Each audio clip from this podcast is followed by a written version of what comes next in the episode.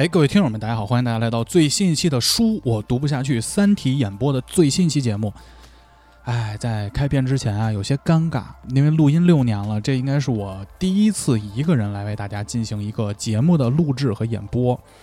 事出有因啊，我们这套设备呢，怎么说？作为一个老电台，六年了，尽管不火，设备有些陈旧，所以有些意外呢，就时而会发生。比如说上周，我原本跟 MC 黄已经录完了最新一期的《三体》，原定于上周四要上线的。我这儿正吃完晚饭，正开开心心的倒了杯茶，正准备剪辑的时候，发现音频文件全部损坏。就在进行了一个月的对设备还有录音卡的抢修之后呢，我们发现了问题，解决了问题。嗯，所以今天呢，我就是一次大胆的实验嘛。录音设备现在正在运转，现在一分二十六秒，看上去是录上去了，但是我不希望在不确定情况下把那么多人叫家来，因为这也是大家工作都很忙嘛。所以事出有因，这期呢由我一个人来为大家进行一个真正意义上的单口的三体演播。来为大家接着讲一讲这个《三体》接下来的这个故事。所以听到这里呢，如果你也一直喜欢五七八广播，也一直支持《三体》的话，可以微信搜索 radio 五七八 r a d i o 加五七八数字，加入小广播花园俱乐部微信听友群，这是对我们最大的支持，以及您的评论、点赞、转发，这都是我们继续做下去的动力啊！话不多说，我们正式开始。说这个前文说呀，三体和人类的这个互相威胁的这个状态，在诚心和逻辑的这个执剑人的交接过程中，就这一瞬间，三体的所有的水滴对人类能发射引力波的这些发射装置，集体进行了进攻，自此宣告这个互相威胁的状态结束了。人类呢，也来到了一个新的时代，这个时代叫什么呢？叫做殖民时代，这个质子就站在这个大家的这视网膜里啊，就甭管他用什么高科技了，就开始对全人类进行发言。我们呢要对你们殖民，你们呢都得在一个时间内给我所有人类都搬到澳大利亚人澳大利亚去。这个几十个亿的这个人全挤在澳大利亚这一个地儿，有点像这个香港那会儿的九龙城寨的感觉。然后你们聚集在这儿呢，等我们的三体第二舰队。到达地球之后，我们把这个最新的科技技术带给人类文明，然后咱们处到一个和平共处的阶段。这个诺言呀，永远都是这么美丽。但是三体并没有最后实现他的诺言。就在三体舰队临到达前的三个月，也是全部人类完成了殖民的工作，就是全部都到达了澳大利亚，移民过去了，都挤过着呢，三四个人挤一屋，都互相攒着呢。三体还是对澳大利亚的主要发电站等核心的设施进行了轰炸，让人类重新返回了农耕时代，一个赤手空拳的状态。就在这时候，人群中就有人质疑质子了，说：“你都给我们发电站都轰炸没了，我们冰箱都用不了了，我们这么多人挤在这一个屁股大点的地儿，粮食都不够吃了，怎么办呢？我就活不下去了。”质子这会儿淡淡的望向人群，说了一句话：“说，你们看看周围，你们不就是粮食吗？”书接上文，质子呢在说出“你们都是粮食”这句话之后呢，还有一段更残忍的话。质子又淡淡的说：“即将到来的生存竞争中啊，说我们作为三体文明，希望三个月后，在母们母们在母们三体舰队。”到达地球时，地球呢就只剩下三千万人到五千万人正合适。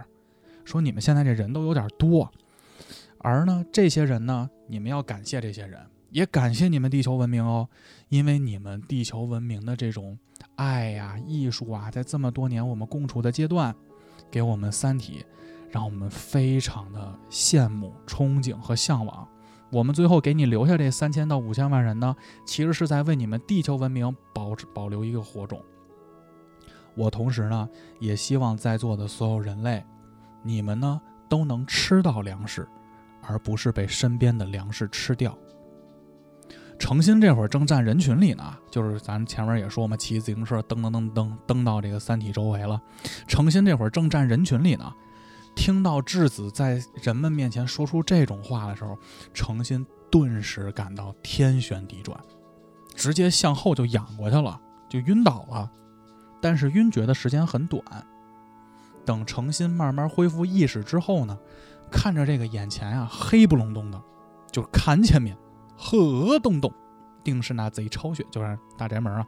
程心看这眼前呀黑洞洞的，他这会儿意识到一个问题，自己失明了，急瞎了。各种声音啊，此时围绕着程心啊，哭声、惊叫声，显然身边的人啊。对于自己成为粮食这件事儿还很难接受，程心这会儿就像这个失明的人一样，开始四处摸索，就看看这周围啊得移动啊，互相摸来摸去的。突然，一个年轻的男人的声音在程心的耳边响起，说：“请问，您是程心博士吗？”程心点了点头。这个声音又继续说：“说程心博士您好。”我是治安军的一个小分队的指挥官，质子让我们把您接走。程心这会儿问：“接我去哪儿啊？”这个指挥官又说了：“说马上要进入的这种人类互相残杀的阶段啊，质子还是希望保护您。说您想去哪儿都行，质子会帮您安排好您的生活。”诚心这会儿就说：“说您甭跟我说这么多，说我现在啊要跟质子说话。”你帮我联系他。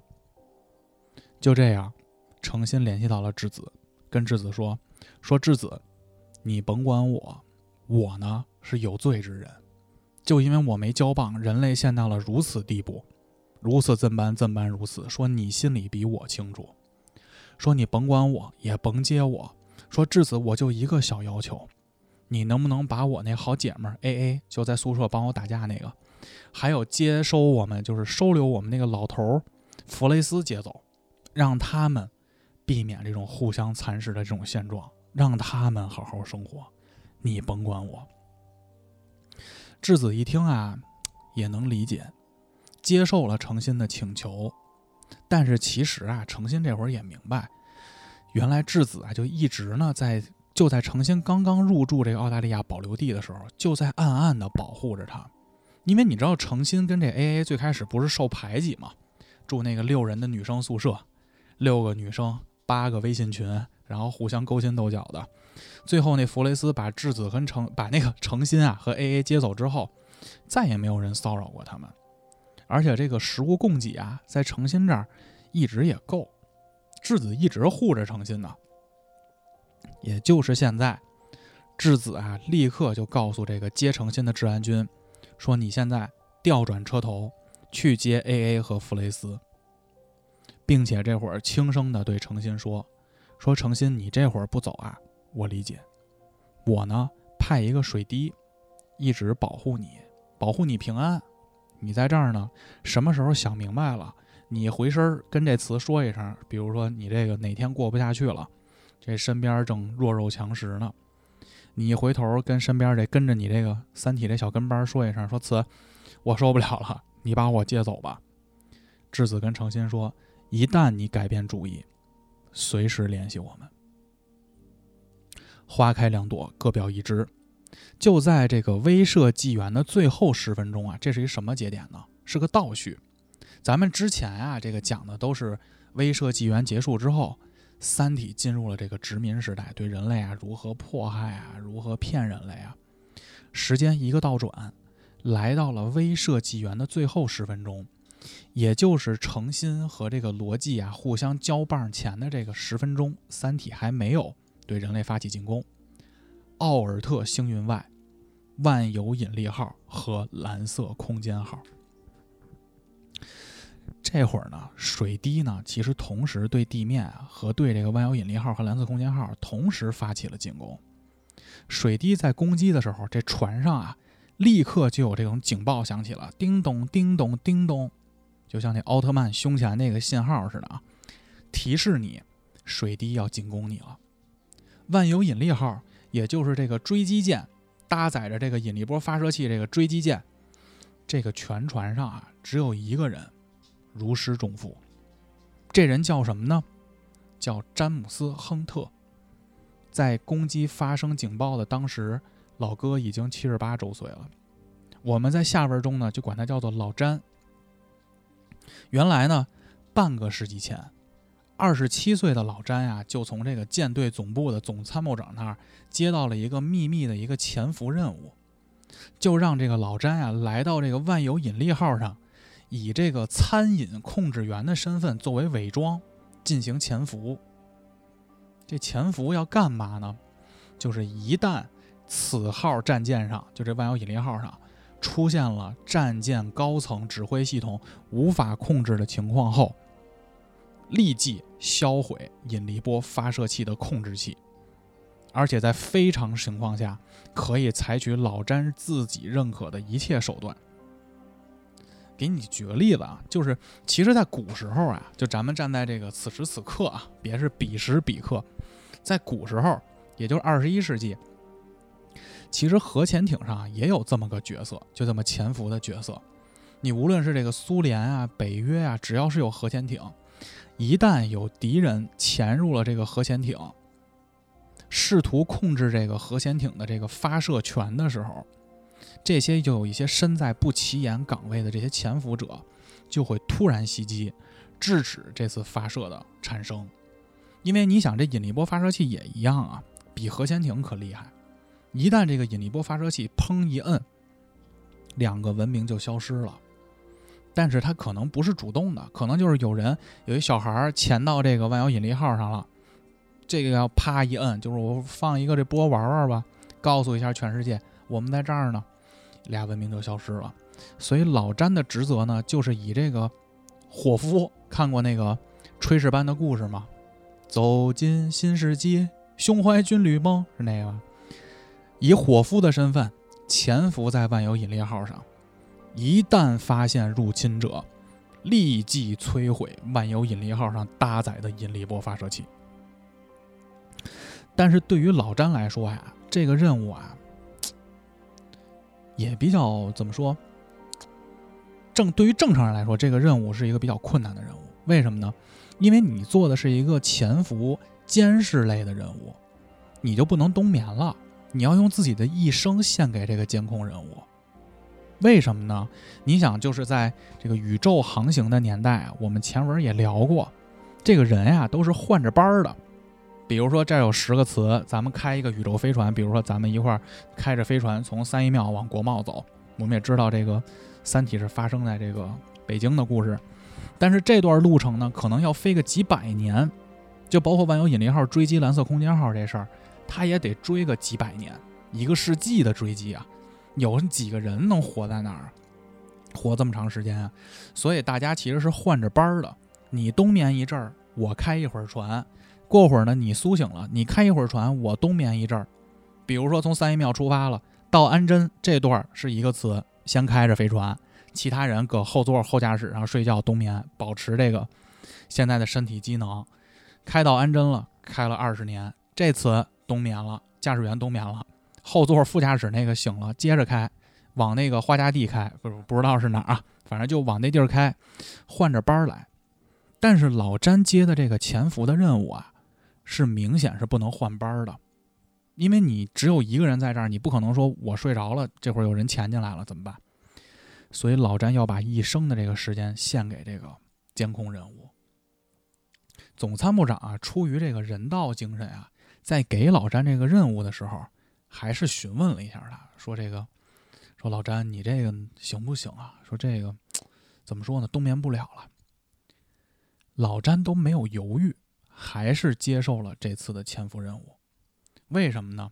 这个时间就得再往前倒，在水滴刚刚跟人类文明接触的时候，大家也知道，几千艘战舰排布列阵在宇宙中。水滴不砰砰砰把这几千艘全给撞没了吗？就在这场水滴的宇宙屠杀的战争中，老詹也在场。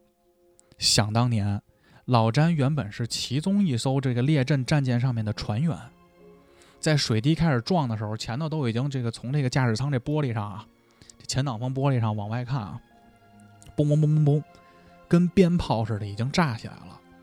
年轻的老詹在一张战舰上就想跑。就来到了这艘战舰上最小的一艘救生艇。老詹呢，就是进这个救生艇啊，就赶紧摁那电梯门。上班的时候坐过那电梯吧，还五分钟就迟到了，赶紧摁那关闭那电梯门。正摁着这个电梯门的时候，救生艇的外头通道又有一帮人冲老詹跑了过来。老詹其实当时这个救生艇这个空间呀，接上他们没问题，但你说也不知是出于这种生存的欲望，还是说就是看到这种震撼的一个水滴撞击的这种都超出人类想象的这种事情，老詹慌了，还是一只手死命的摁在这个电梯门上。没有救迎面跑来的这几个词，自己生还了。后来在战争结束之后啊，其实军事法庭也对他们进行过这个审讯。你想，这个蓝色空间号这些为什么跑了？因为审的上一个万有引力号是就是不是万有引力号啊，审的上一个就是那个流亡的，叫不着不知道是啥了。军事法庭会审他们的，看你有没有罪行。但是军事法庭对老詹的判罚是啥呀？无罪释放，为什么呀？因为评估了一下啊，老詹就算不关门，几秒后整艘舰船就爆炸了，他自己也跑不了，所以他根本来不及救人。所以综合评估啊，老詹啊，你这么跑啊，没事儿，没毛病。但是老詹作为一个人，等他逃生逃出升天之后，内心这么几十年其实是挣扎的很的。你看见自己的船友死在自己面前，这种感觉是非常惭愧的。所以老詹欣然地接受了这次潜伏任务呢。这可是一个可能会救几十亿人的任务，这其实对老詹来说也是一种救赎。但是还有一个问题啊，你说这轮番冬眠这事儿，老詹不能冬眠，这不一下就会有人怀疑他了吗？说我们这儿都是追击呢，说这儿服兵役呢，太空航行呢。说此你上来也不冬眠，你搁这儿自杀呢，不一下就怀疑上他了吗？所以老詹呀，自打一上船，就在秘密的吃一种这个叫蓝色的小药片儿。咱们聊到这儿的时候啊，就不得不聊一些题外话了。我觉得这个刘慈欣啊，这大刘老师啊，一定是在本文中夹带了很多私货的。你想这罗辑手上拿着这个执剑人的遥控器，是一个红色的小棒棒。这个老詹一上船呢，吃一个蓝色小药片，这都跟现实中梗都有关系。这蓝色小药片啊，不同于那种蓝色小药片，它能干嘛呢？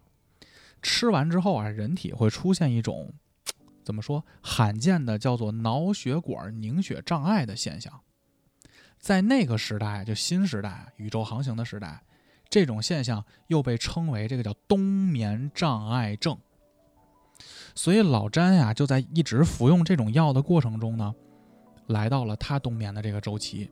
船医给老詹一体检，说：“此我操，说你有这冬眠障碍症啊，说你这有点背，你可不能冬眠了。”所以在不冬眠的老詹看来啊，身边的人啊就是醒几年冬眠几年，醒几年冬眠几年，每个人呢都会暂停一段时间。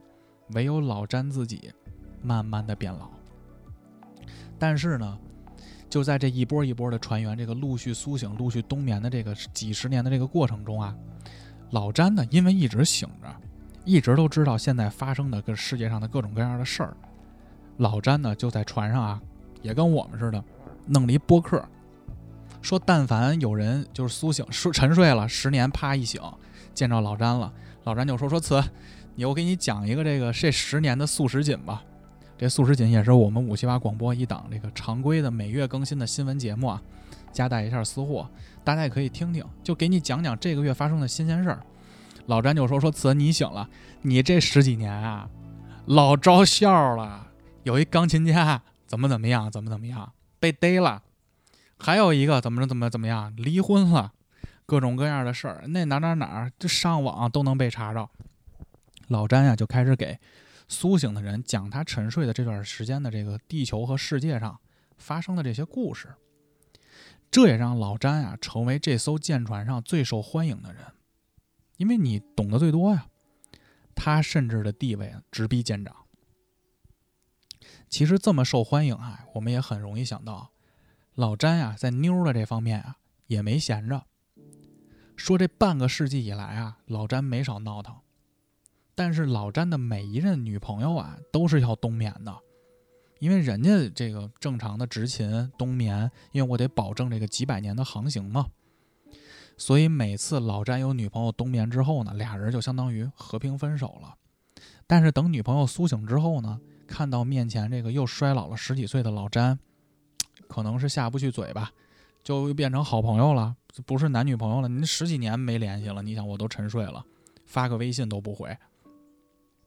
所以老詹呢，一直这么谈着恋爱啊，每任女朋友冬眠呀，醒了之后还是朋友啊，跟船上过的呢也算潇洒。但是其实，就像每一个男人一样，老詹心里有白月光。老詹这几十年啊，只爱过一个女性，叫什么呢？这个女孩叫做秋元玲子，而且这个女孩就在老詹身处的万有引力号正在追击的这个逃亡的蓝色空间号上。多年来啊，老詹不停的升职，因为。他时间最长啊，又受欢迎，在船上呢声望又高。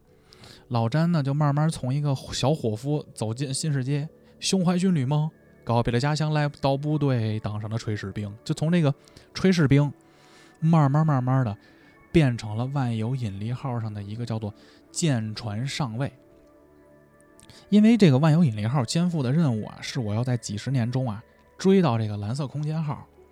而且呢，万有引力号上搭载了人类的这个引力波发射器，质子呢就暗暗的派了两个水滴保护这个万有引力号。这前面咱都讲过啊，所以质子呢不光派了水滴保护这万有引力号，同时呢还赋予了他们更高阶段的这个科技，让万有引力号可以无时无刻的监控远在前方可能几十个宇宙单位的这个几万个我不知道啊，很远的这个。蓝色空间号上每个船员的生活、工作在干嘛，就可以监控到。老詹变成这个上尉之后啊，也拥有了这种监控权。老詹第一次见到这个玲子啊，其实是在这个起航后的第二年，瞬间呢就被这个东方女子迷住了。常常老詹连续看这个女孩会看几个小时。有点这个偷窥的意思啊，人家都是监控是为了追击的工作，老詹搁这瞧妞呢。所以聊到这儿的时候呢，我也给大家推荐一部2021年新上映的电影，叫做《偷窥者》，大家可以去搜啊，就是也讲的是一对小情侣来到了这个纽约市，住进一个小公寓，偷窥这个对面这个挺豪华这公寓里的一对夫妻，挺牛逼的这电影，反正一个半小时绝对是。反转连连，最后的结尾呢还非常震撼，大家可以看看。老詹就干着这个偷窥的事儿。我们言归正传啊，就在老詹认识了玲子一年以后，玲子呢也进入了冬眠的这个周期。等玲子再次苏醒，已经是三十年后了，而这时老詹已经六十岁了。也就在这一年，在某一个圣诞夜啊。老詹参加完这个舰船这个 party，喝了挺多酒，回到了自己的舱室，啪啪啪一点电脑，打开了浏览器，再次调出了蓝色空间号的画面。此时呢，老詹就左右键一直滑动，就找这玲子到底在哪站着呢？当看到这个蓝色空间号的这个指挥舱的时候，哎，发现玲子搁这儿执勤呢。其实这会儿啊，整个蓝色空间号上的船员啊，也知道质子啊肯定用高科技监视着自己呢。这万有引力号肯定看着自己呢。玲子这会儿默默地回头，冲着老詹看的这个画面的方向，淡淡的说了一句：“圣诞快乐，Merry Christmas。”而这句话呢，其实是玲子对追击者这个人追击的这个万有引力号上的每一个船员说的。并不是对老詹一个人，但是老詹的心里此时无比幸福。老詹明白，就等到自己这万有引力号追到蓝色空间号的时候啊，自己那会儿也老头了，八十多岁了，老逼了。但是老詹呢，只希望亲自的对玲子小姐说一句“我爱你”，然后目送她去接受军事法庭的审判。话分两端。老詹作为这个潜伏者呀，其实他手上一直戴一手表，戴一 iWatch。这 iWatch 砰砰砰一双击会出一小按钮，这按钮是干嘛的呢？只要老詹一按，就会瞬间融化引力波发射器一个很核心的模块。因为你知道这个引力波发射器啊，咱们想说这个像宇宙广播，你得想想这引力波发射器得多大多的一个，它肯定不是一小手机，所以不是说你踩一脚老詹就能把这发射器摧毁的。所以老詹这手表上啊有一小消劲儿，啪一摁，这个引力波发射器的核心模块啊就融化了。因为这核心融块一融化呀，引力波发射器也就失去作用了，就发不出信号了，也就实现了这种毁灭发射器的这种作用。但是老詹知道啊，最近啊船内怪事连连，出现了这种这个腿消失的女人呀，这个船员有的人串闲话，飞到飞船外检修，怎么发现万有引力这一半儿这个船咵被人削了一横截面啊？一会儿又出现，一会儿又消失。这个我们都可以听听上期节目，我们都聊过这些。这些怪异的现象啊，让作为潜伏者的老詹神经开始愈发紧张了。但是老詹明白，还有两个月自己的使命就结束了。为什么呢？因为引力波发射器啊，它好像是有一个能量能衰减的，就定期要更换，一个周期一个周期的。这个我们感兴趣的朋友可以看看原著这一段的描写，他说的比较清楚。但是因为它不牵扯后头的这些剧情，咱们在这个节目里呢就不跟大家一一拆解了。因为在这种节奏上啊，老詹是毁灭这个引力波发射器。某种意义上来说呢，老詹就类似于这个叫反执剑人。因为我们也知道，这个执剑人的工作啊，其实是在遇到这个关键节点、核心危险的时候，砰一摁，我把这东西发射出去。老詹呢，是到遇到危险和特殊情况的时候，砰一摁，我保证这东西不发射出去，所以他有点反执剑人那范儿。画面一转，回到了这个前头警报的时刻，叮咚叮咚叮咚，整个万有引力号上警报雷作，水滴同时对万有引力号和蓝色空间号发动了攻击。而此时此刻，正是地球上两位执剑人诚心和逻辑交接的瞬间。面对这种没来由的进攻啊，老詹毫不犹豫，啪啪一双击这 iWatch，毫不犹豫地摁下了这个摧毁的按钮。但是手表显示，对不起，模块已经被拆除。老詹说：“这模块被拆除是什么意思啊？”但是此时此刻，让老詹没有想到的是什么呢？水滴的这次攻击也失败了，和自己的万有引力号啊擦肩而过。从这个攻击导图上，这个按键模拟，就是这个路线模拟一看啊，水滴离万有引力号最近的时候只有几十米。大家就通过这个监测图看呀，发现这个 怎么回事？说这水滴怎么几十米啊？而且看这个水机撞击这个两艘飞船的这个路线图啊，擦肩而过。好像是被一种无形的力量就瞪着这水滴给瞪远了。这会儿呢，攻击失败了，整个万有引力号赶紧调动了这个叫高速摄像头，说我找找这水滴搁哪儿了，别第二次又要撞我了。当在茫茫的宇宙中发现这个水滴的时候啊，发现这个水滴啊表面啊暗黄色，再也没有了往日的那种光泽。我们前头说过，水滴就是。亮闪闪，亮晶晶，就是前头那个宇宙屠杀的时候，咱不是尝试捕捉过人家吗？亮晶晶，就是那种感觉。但是在用高速影像看的时候，水滴变成了暗黄色，默默地悬停在茫茫的宇宙中的一个角落。水滴死了。哟，这万有引力号惊了。说前文说了，说你这个通过观察路线，水滴好像被一个外力抓走了，拉远了船体没撞上。现在这巧边呢还死了，这怎么画茬的？紧接着这一幕更让万有引力号的人张大了双嘴，这十分惊讶。蓝色空间号啊，这会儿身上啊默默的出来了一个太空穿梭舱，嗯，从这蓝色空间号就开出来了。两个人呢从蓝穿梭舱中就穿着羽绒服，不是羽绒服，穿着宇航服出来了，把这个死了的水滴啊，嗯，收回太空舱里了。他们他妈的能摧毁水滴？万有引力号全船船员同时发出了这声惊叹。老詹啊，这会儿回过神来了，说这太邪性了。说，但是我前一阵我还没摧毁那个引力发射波呢。说，万一这整船要让蓝色空间号控制了，他们这能摧毁水滴的，怕控制我们了，发出去怎么办？老詹想都没想，噔噔噔噔噔。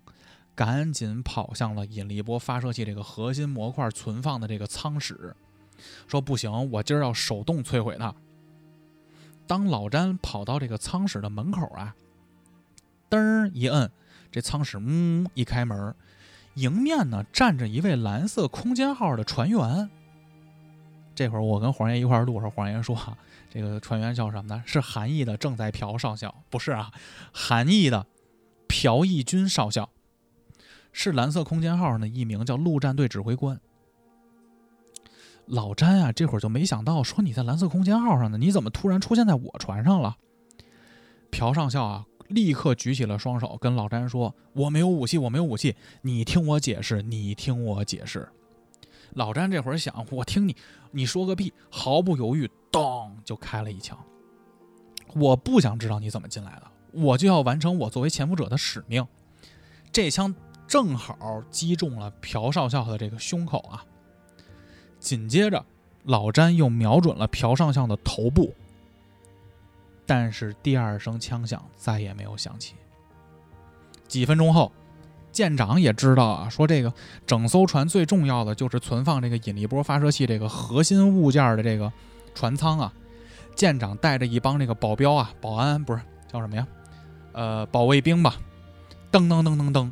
也朝着老詹在的这个舱室跑了过来，噔一个门，嗯，门又开了，面前的一幕让在场的所有船员非常的惊叹，说这个老詹的手枪啊已经飞出去了很远，悬浮在了空中，老詹整个人呢也身体十分的僵直，口中呢吐出的血液在舱内因为无重力这个情况下。散布散布在了这个四周，但最诡异、最诡异的是啥？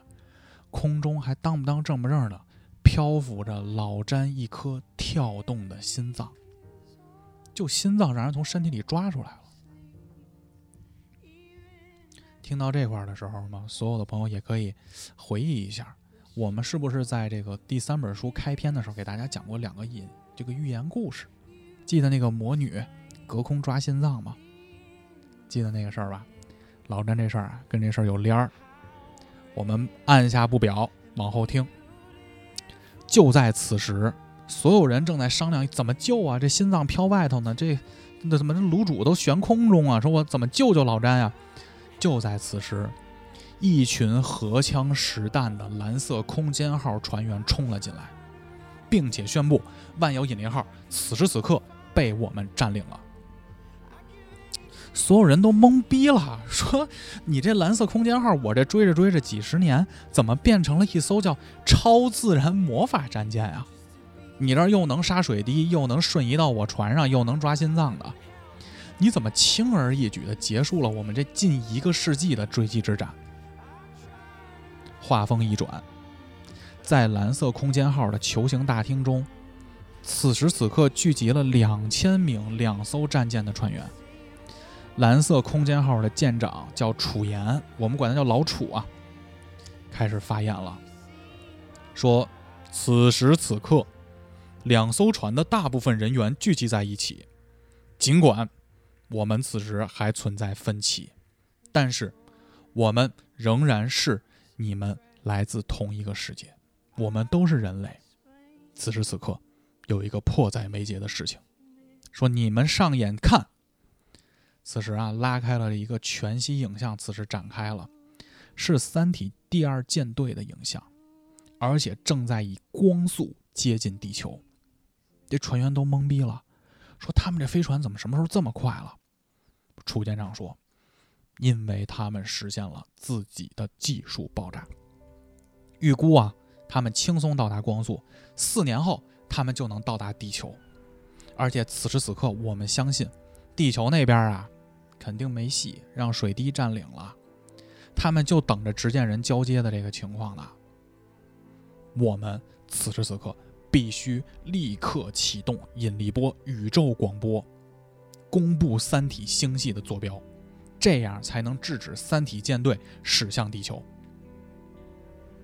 这会儿这两千多号词站在底下，就有人就开始慌了，说：“你干嘛？你要自杀呀？你要公布三体的坐标，这不就等于公布了太阳系的坐标吗？那不就等于公布了地球的坐标吗？”楚舰长又继续说：“是的，但是我们只能这么做，因为一旦技术爆炸的三体到达地球，那不可想象。但是如果我们公布了三体的坐标呢？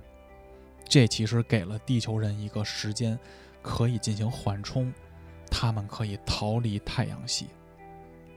这会儿又有船员喊了，说你们这就是摧毁文明罪，你们要摧毁两个文明。”楚舰长又说了。我也明白大家有顾虑，所以此时此刻我们要进行投票。咱们也知道，就宇宙航行的人特别喜欢投票。就前一阵儿那个掠夺这个，就张北海同志的这个飞船，大家公不攻击不也投票吗？特喜欢搞投票。楚舰长这会儿也是面对这种两难的选择，我们开始进行投票。此时在场和正在执勤的岗位共有一千四百一十五人。如果赞成我这个发射信号这个决定的人数超过三分之二，也就是九百四十四人，我们将会立即开启引力波发射器。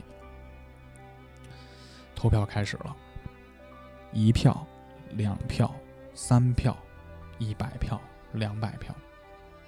当数字出现了九百四十票的时候，所有人屏住了呼吸。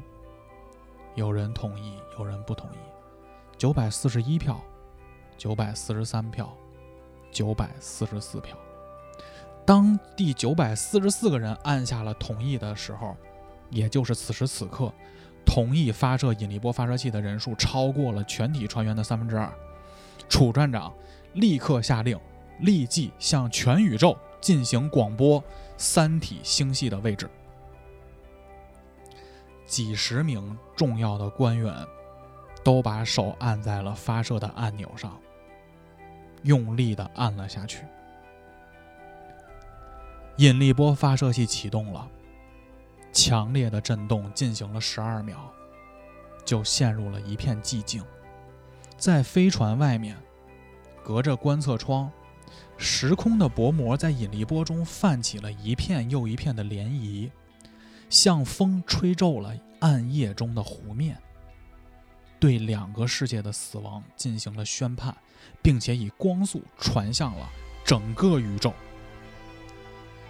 而就在这时，据叶文洁在红岸基地第一次按下向宇宙广播的按钮，过去了三百一十五年。也就是这样，我们最新一期的书我读不下去，《三体》演播就告一段落了。那我们留几个问题给大家琢磨琢磨。第一，这个蓝色空间号怎么着就开始控制了这个万有引力号？大家琢磨琢磨。我这儿又能抓心脏，又能瞬移的，又能摧毁这水滴的，怎么实现的？第二，在他们向全宇宙进行了广播了三体舰队的这个三体星系这位置了之后啊。地球上那个殖民时代，这个粮食时代，又变成了什么样呢？人类的未来还有没有希望呢？还有我们最开始说那阶梯计划，云天明那小哥们儿，大脑啪扔宇宙里去了，没后音儿了。云天明又怎么样了呢？我们且听下回分解，请关注我们下周更新的书，我读不下去，《三体》演播。听到这儿呢？也非常感谢各位一直以来对我们《三体》系列节目的支持，也可以听听我们的常规节目。请大家上微信搜索 “radio 五七八 r a d i o” 加五七八数字，加入小广播花园俱乐部微信听众群，这是对我们最大的支持。也可以给我们点赞转发。听节目呢，也可以上荔枝 FM、网易音乐、小宇宙、Podcast、喜马拉雅搜索“五圈广播”，也可以去微博搜索“五圈广播”关注我们。那我们这期节目就这样了，祝大家新的一周工作愉快，拜拜。